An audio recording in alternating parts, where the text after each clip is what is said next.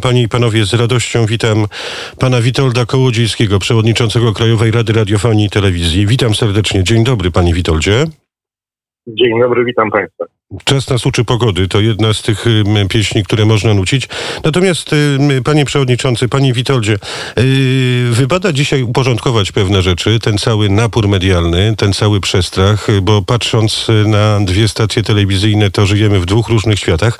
Natomiast, powiedzmy sobie szczerze, ustawa nazywaną Lex TVN tak naprawdę nie dotyczy ani koncesji, ani procedur, bo dla mnie osobiście ta sprawa związana jest z dobrym prawem stanowionym w Polsce i z prawem własności. Więc dlaczego taki opór materii i mówienie, że oto rząd Zjednoczonej Prawicy chce zabrać wolność mediom?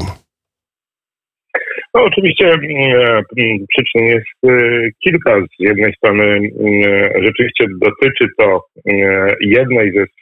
jednego z programów, który jest w portfolio nadawcy, czyli TVN-u, czyli TVN24, ale programu satelitarnego, programu, który stosunkowo łatwo wykonywać na różnych koncesjach, niekoniecznie polskich, i tak naprawdę ciężko się przebić z informacją, że w najmniejszym stopniu dotyczy to właśnie TVN24. Ma pan rację, że prowadzona nowelizacja jest próbą uporządkowania i doprecyzowania przepisów, które obowiązują w Polsce, zdawałoby się, od 1992 roku i powinny obowiązywać nadal, i tutaj zasadniczo nic się nie zmieniło poza interpretacją tych zapisów. Zapis jest dosyć jednoznaczny. Koncesja udzielana jest nadawcom polskim. Jeżeli jest tam udział zagraniczny, to ten udział nie może być większy niż 49%. W 2004 roku dodano pewne rozwiązanie, które jest wymagane przez wspólny rynek europejski, a mianowicie, że to ograniczenie nie stosuje się do spółek Europejskiego Obszaru Gospodarczego, czyli krótko mówiąc, spółki europejskie powinny być traktowane tak jak spółki polskie. No ale z czasem zaczęto nadinterpretowywać ten zapis ustawowy, twierdząc, że skoro europejskich spółek to nie obejmuje, to znaczy, że europejskie spółki już mają pełną dowolność dysponowania swoimi udziałami. Tak naprawdę rynek otwiera się w kompletnie niekontrolowany sposób, bo takie udziały, a więc de facto przejęcie kontroli nad koncesjonariuszem następuje kompletnie bez udziału krajowych instytucji, a w tym regulatora od spraw mediów, i tak naprawdę każdy może taką koncesję sobie kupić za pośrednictwem jakiejś spółki, która jest zarejestrowana w Europejskim Obszarze Gospodarczym. No i tak trochę się dzieje w tej chwili, tak się stało w 2015 roku. Spółka, która jest spółką zupełnie fasadową, gdzieś zarejestrowaną na lotnisku w Holandii, gdzie czynsz miesięczny kosztuje 99 euro, nagle niby kontroluje przedsiębiorstwo warte 2 albo 3 miliardy dolarów. No, tutaj nadużycie i nadwyrężenie tego przepisu jest ewidentne, dlatego potrzebne jest doprecyzowanie i szukanie rozwiązań. Po to, żeby uniknąć dyskusji o tym, czy to jest wymierzone w TVN24, myśmy proponowali, ale teraz widzę, że posłowie jakby tę propozycję podchwycili, żeby wyłączyć programy satelitarno-kablowe, a takim programem jest właśnie TVN24, spod tych ograniczeń, ponieważ tutaj jest dużo większa konkurencja, tutaj jest dużo łatwiej o uzyskanie takiej koncesji i nie ma to większego sensu. Natomiast w stosunku do programów naziemnych, tam gdzie są ograniczone zasoby częstotliwości, tam gdzie tych koncesji może być tylko kilka, przecież mamy tylko 3 duże telewizje, 3 duże grupy telewizyjne, przypominam, żeby jednak tych zasad pilnować albo wprowadzić inne regulacje, które będą jasno precyzowały, co wolno, a czego nie. Panie i panowie, przewodniczący Krajowej Rady Radiofonii i Telewizji, pan Witold Kołodziejski, moim państwa gościem w Kurierze w samo południe. Jeszcze dodam, że właśnie a propos tej ustawy Lex TVN, ma ona zostać poprawiona w Senacie. No i właśnie a propos kapitału spoza Europejskiego Obszaru Gospodarczego dla nadawców otrzymujących koncesje radiowe i telewizyjne od Krajowej Rady Radiofonii i Telewizji. O tym mówimy od dłuższego czasu, tłumacząc. Natomiast czy nie martwią pana, panie przewodniczący, panie Witoldzie, słowa chociażby Neda Price'a, rzecznika Departamentu Stanu USA, i widzę tutaj pewną niesymetryczność, że Stany Zjednoczone, największy strażnik świata obecnie, w zależności od sytuacji mówi o wolności, bo zacytuję te słowa: wzywam polskie władze, by udowodniły swoje przywiązanie do zasad demokratycznych i wolności mediów nie tylko słowami, lecz też czynami. Widzę tutaj takie pociągnięcie gwoździem po wielkiej tafli szkła, no i też słyszałem zupełnie inne wypowiedzi rzecznika Departamentu Stanu USA w zupełnie innych kwestiach, gdy chodziło o obronę prawa czy firmy bezpośrednio w Stanach Zjednoczonych, mówiąc o konkurencyjnych firmach z innych krajów. No tak, oczywiście to są wszystko niepokojące słowa. Ja myślę, że tutaj rolą dyplomacji jest podejmowanie działań, wyjaśnianie i negocjowanie tak naprawdę pewnych umów. Ja przypomnę, że umowa polsko-amerykańska, ten traktat handlowy z 1994 roku, był podpisywany z pewnymi wyjątkami. Tam są aneksy, na przykład aneks 4, który mówi wyjątkiem w tych wzajemnych relacjach i wzajemnej nieograniczonej odpłatności jest na przykład sektor nadawania telewizyjnego i radiowego. I ten wyjątek właśnie w tym 1994 roku już od początku istniał. Przypominam, wtedy w Polsce ograniczenie dla inwestycji zagranicznych w mediach było na poziomie 33%, a w Ameryce na poziomie 25%. Dzisiaj sytuacja jest podobna. Amerykański regulator FCC, czyli taka amerykańska Krajowa Rada, może udzielić zezwolenia na większy udział kapitału zagranicznego poza amerykańskiego, ale to od analiz woli i zgody FTC zależy, czy taka transakcja dojdzie do skutku, czy nie. Tymczasem od nas żąda się, żeby się bezwarunkowo otworzyć na rynki, na wszystkie rynki przede wszystkim, to nie chodzi przecież tylko o rynek amerykański, na wszystkie rynki i traktować tak naprawdę wszystkie kraje tak jak kraje Unii Europejskiej. Przypomnę, z Unią mamy traktat wspólnotowy, mamy wspólne fundusze, mamy wspólne regulacje i mamy wspólne części administracji, na przykład jeśli chodzi o zarządzanie mediami, to tutaj jest bardzo ścisła współpraca między organami regulacyjnymi. Więc jeżeli mamy mówić o równości i równym traktowaniu, no to powinniśmy tak skonstruować umowę i podpisać przede wszystkim taką umowę, która polskim przedsiębiorcom dawałaby takie same prawa na rynku amerykańskim, jak amerykańskim w Polsce. To jest chyba zupełnie naturalne i myślę, że tutaj rząd powinien takie rozmowy podjąć. To naprawdę Kongres amerykański powinien wysunąć propozycję takiego porozumienia, później ratyfikacja w parlamencie polskim i mamy sprawę załatwioną, a nie żądać całkowitego otwarcia w imię zasad dobrej współpracy, bo to chyba nie jest dobra współpraca, jeżeli ona jest na tak niesymetrycznych zasadach.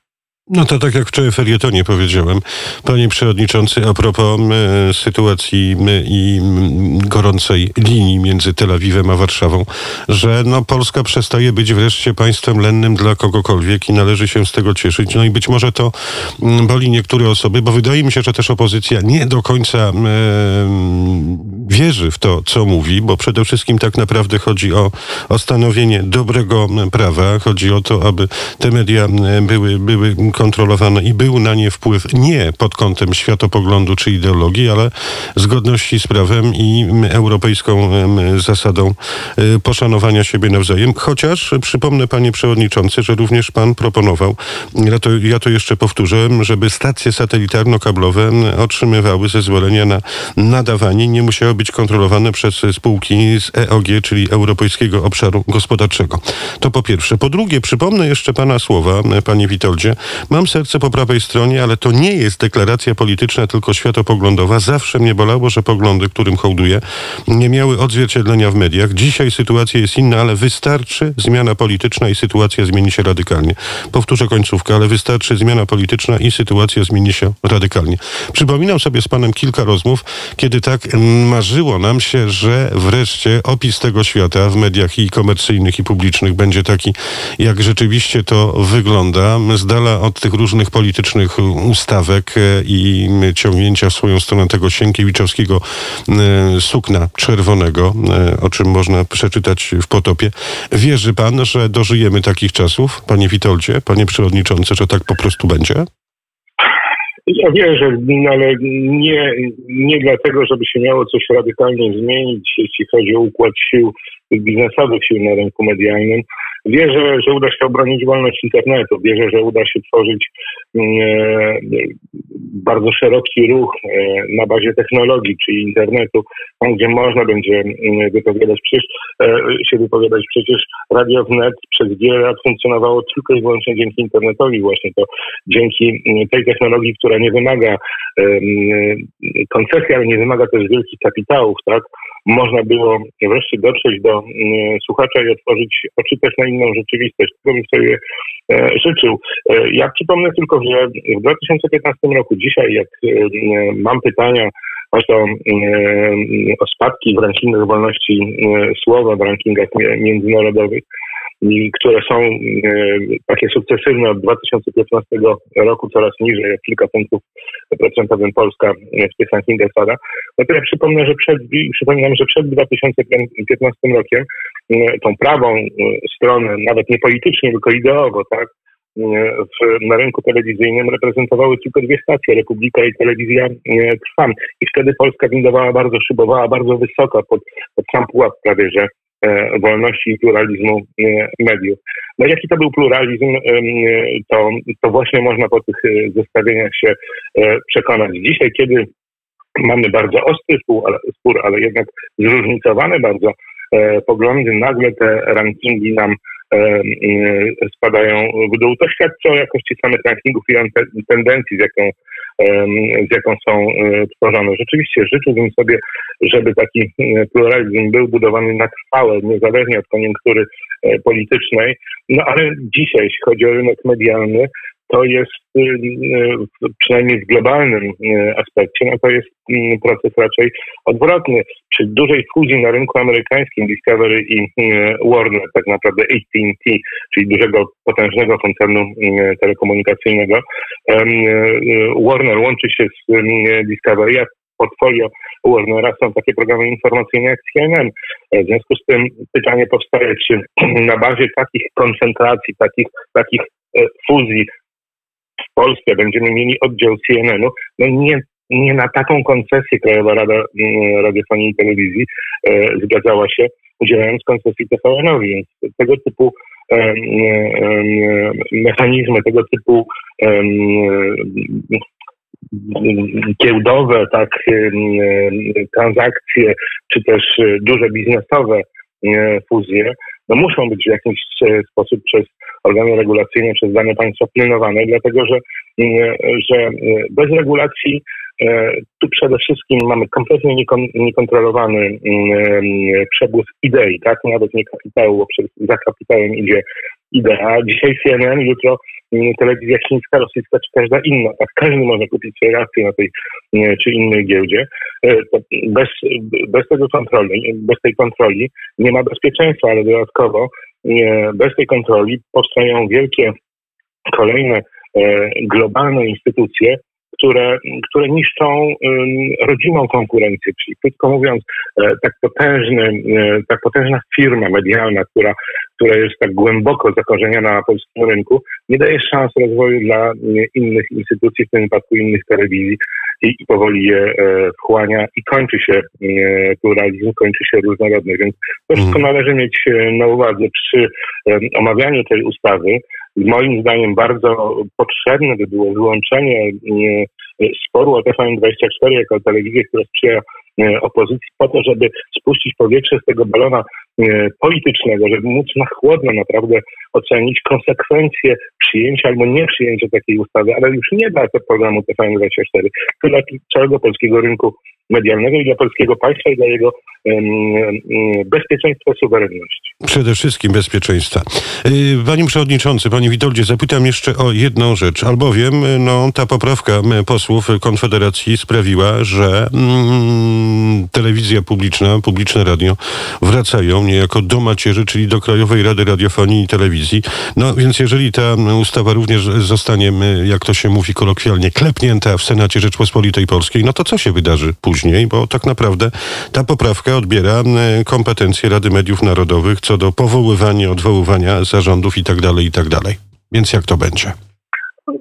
No rzeczywiście wtedy będzie tak, że to Krajowa Rada, tak jak to było już w przeszłości, będzie powoływała rady nadzorcze, być może bezpośrednie zarządy mediów publicznych.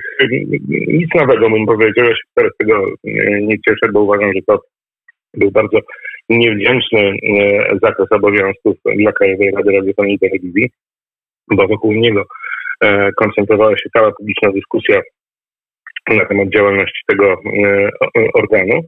Natomiast rzeczywiście ta poprawka coś takiego stanowi, zresztą jest to no wyraz wyroku Trybunału Konstytucyjnego, który podkreśla, że Krajowa Rada powinna być ważnym, a nawet decydującym elementem w tym łańcuchu powoływania władz mediów publicznych. Ja myślę, że o tym się mówiło od dawna i to nie jest jakieś wielkie zaskoczenie. Większym zaskoczeniem i większym problemem, myślę, jest pierwsza właściwie część tej poprawki, która mówi o sposobie wyłania Krajowej Rady Radiofonii i Telewizji, która mówi o takim systemie zbliżonym do wyboru Rzecznika Praw Obywatelskich na przykład. To mówię, że dużo większym problemem, ponieważ to jest, może być mocno niekonstytucyjny zapis płynący z tej poprawki, ponieważ Konstytucja mówi, w odróżnieniu od innych organów, między innymi od Rzecznika Praw Obywatelskich, mówi, że członków Krajowej Rady powołuje Sejm, Senat i Prezydent. I tutaj prezydent może według takiej poprawki, takiej metody może tracić. Istnieje duże prawdopodobieństwo, że można to uznać za utratę przez prezydenta jego konstytucyjnych zadań, między innymi powołania, jak właśnie powoływanie członków Krajowej Rady Radiofonii i Telewizji. Prezydent do tej pory powołał dwoje członków Krajowej Rady Radiofonii i Telewizji. Co będzie z tym? Zobaczymy. Przed nami Senat, zapewne jeszcze raz Sejm i na końcu jeszcze prezydent. Ja myślę, że czeka nas, na pewno nie mamy sezonu ogórkowego, czeka nas bardzo i pracowity, i nerwowy miesiąc, ale myślę, że jeżeli już politycy podjęli ten temat, to nie można go zawierzać. Trzeba go rozwiązać, trzeba postawić kropkę nad i tak, żeby już na przyszłość wszyscy inwestorzy mieli też pewność inwestycyjną co do systemu prawnego. Tych rozwiązań, kierunków może być bardzo dużo. Tak jak mówię, liczy się jasność i pewność, co jest zdecydowanie przy okazji tych procesów koncesyjnych, które w tej chwili trwają i które będą w przyszłości, wysuwa się z punktu widzenia Krajowej Rady Radiofonii i Telewizji jako rzecz priorytetowa, która jest tak naprawdę ich wyjaśnienie i ustalenie leży w interesie wszystkich. Przede wszystkim racja stanu i przede wszystkim przestrzeganie prawa i stanowienie dobrego prawa. O tym rozmawiam z przewodniczącym Krajowej Rady Radiofonii i Telewizji, panem Witoldem Kołodziejskim. No ale teraz takie pytania chyba milsze sercu pana Witolda, bowiem zapytam wprost i bez ogródek. Przecież jest pan redaktorem,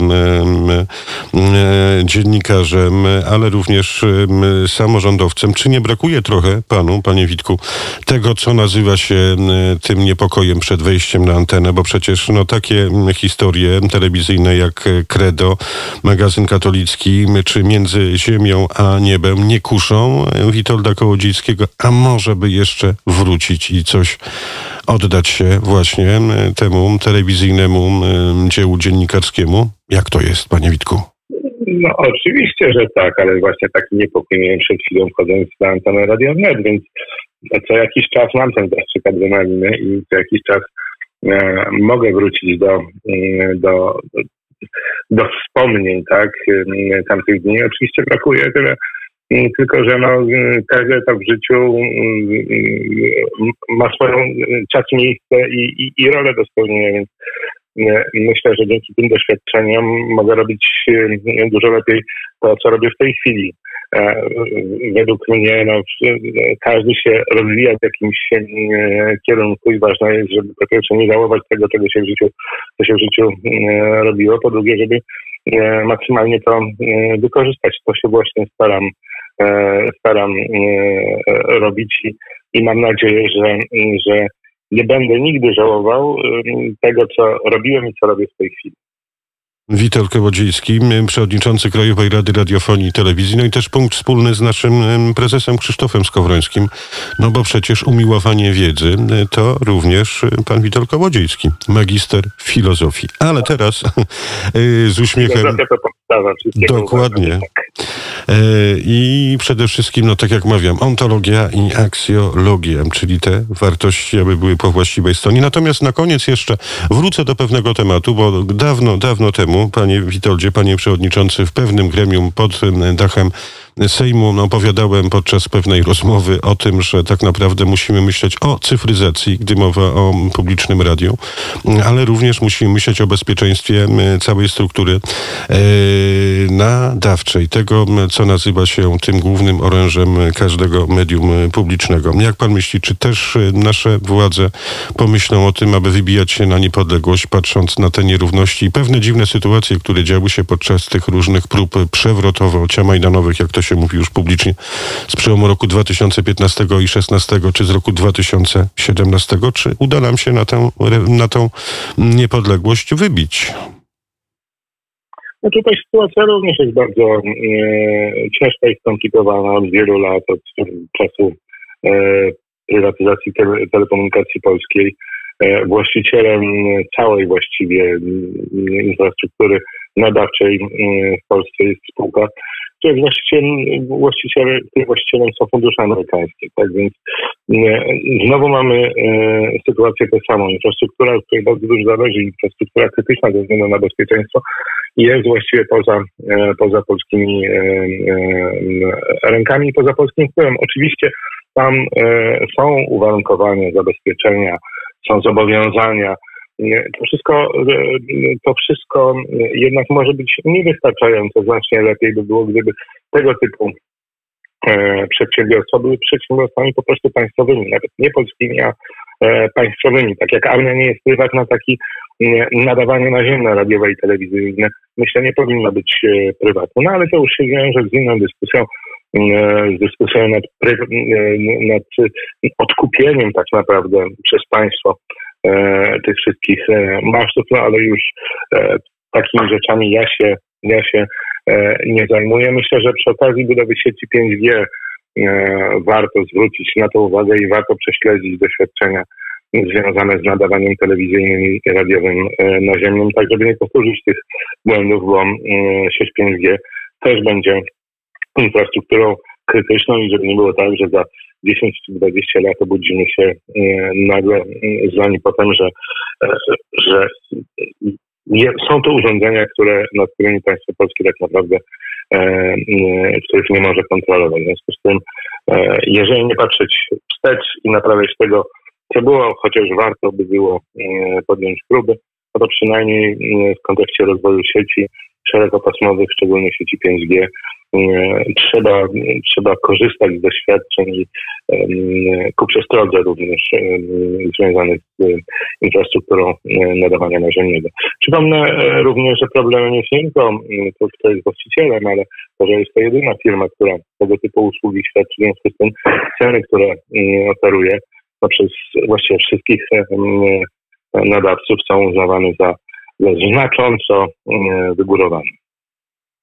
pełna zgoda a propos cyfryzacji tych historii, bo to też związane z bezpieczeństwem narodowym i polską racją stanu. A przypomnę, pan Witold Kołodziejski bardziej niż skromny, ale przypomnę, że został pan odznaczony Krzyżem Oficerskim Orderu Odrodzenia Polski właśnie za swoją działalność i wielki wkład w cyfryzację naziemnej telewizji cyfrowej w Polsce. No ale teraz zapytam na koniec pana Witolda Kołodziejskiego, przewodniczącego Krajowej Rady Radiofonii i Telewizji, jaką to ostatnią płytą muzyczną, polską czy zagraniczną, zachwycił się pan Witold Kołodziejski? O, ciekawym jestem. Przyznam szczerze, że to jest pytanie, które mnie pan kompletnie zaskoczył.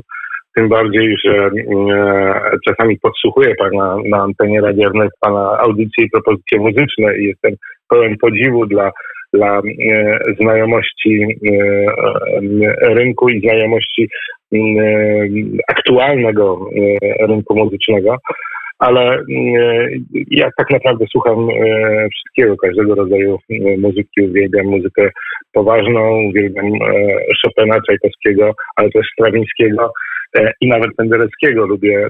Lubię bardzo jazz tutaj. No, moim idolem jest Miles Davis, tak, ze swoimi pięknymi płytami, szczególnie tymi z lat 50. i początku 60. Jeśli chodzi o muzykę rockową, to szczerze przyznam, że ostatnio coraz chętniej wracam do znanych, sprawdzonych, być może zgranych, ale dochodzę do wniosku, że nie zgranych wcale standardów, jak chociażby The Doors i ostatnio jak jechałem w długą trasę, właściwie całą trasę przejechałem na kilku ich płytach. Tak to jest, że potrzebujemy cały czas nowych bodźców, ale jak już się nasycimy nowościami, to wracamy do swoich wcześniejszych doświadczeń i to jest tak, że odkrywamy na nowo coś, co już dawno było odkryte. Coś w tym jest, w magii tego radia. Ja często powtarzam, panie Witoldzie, że Radio Wnet to muzyka warta słuchania i trzeba tę magię cały czas, jakby nie patrzeć, podgrzewać w sercach słuchaczy i słuchaczek, bo tak naprawdę robimy to tylko dla nich. Natomiast zaskoczę pana, bo ja pamiętam pewną naszą rozmowę o muzyce, więc specjalnie dla przewodniczącego Krajowej Rady Radiofonii i Telewizji Witolda Kołodziejskiego w Kurierze w samo południe o 12:37 nagranie grupy The Doors, Love Her Medley. Dziękuję pięknie za rozmowę, panie przewodniczący. Bardzo dziękuję.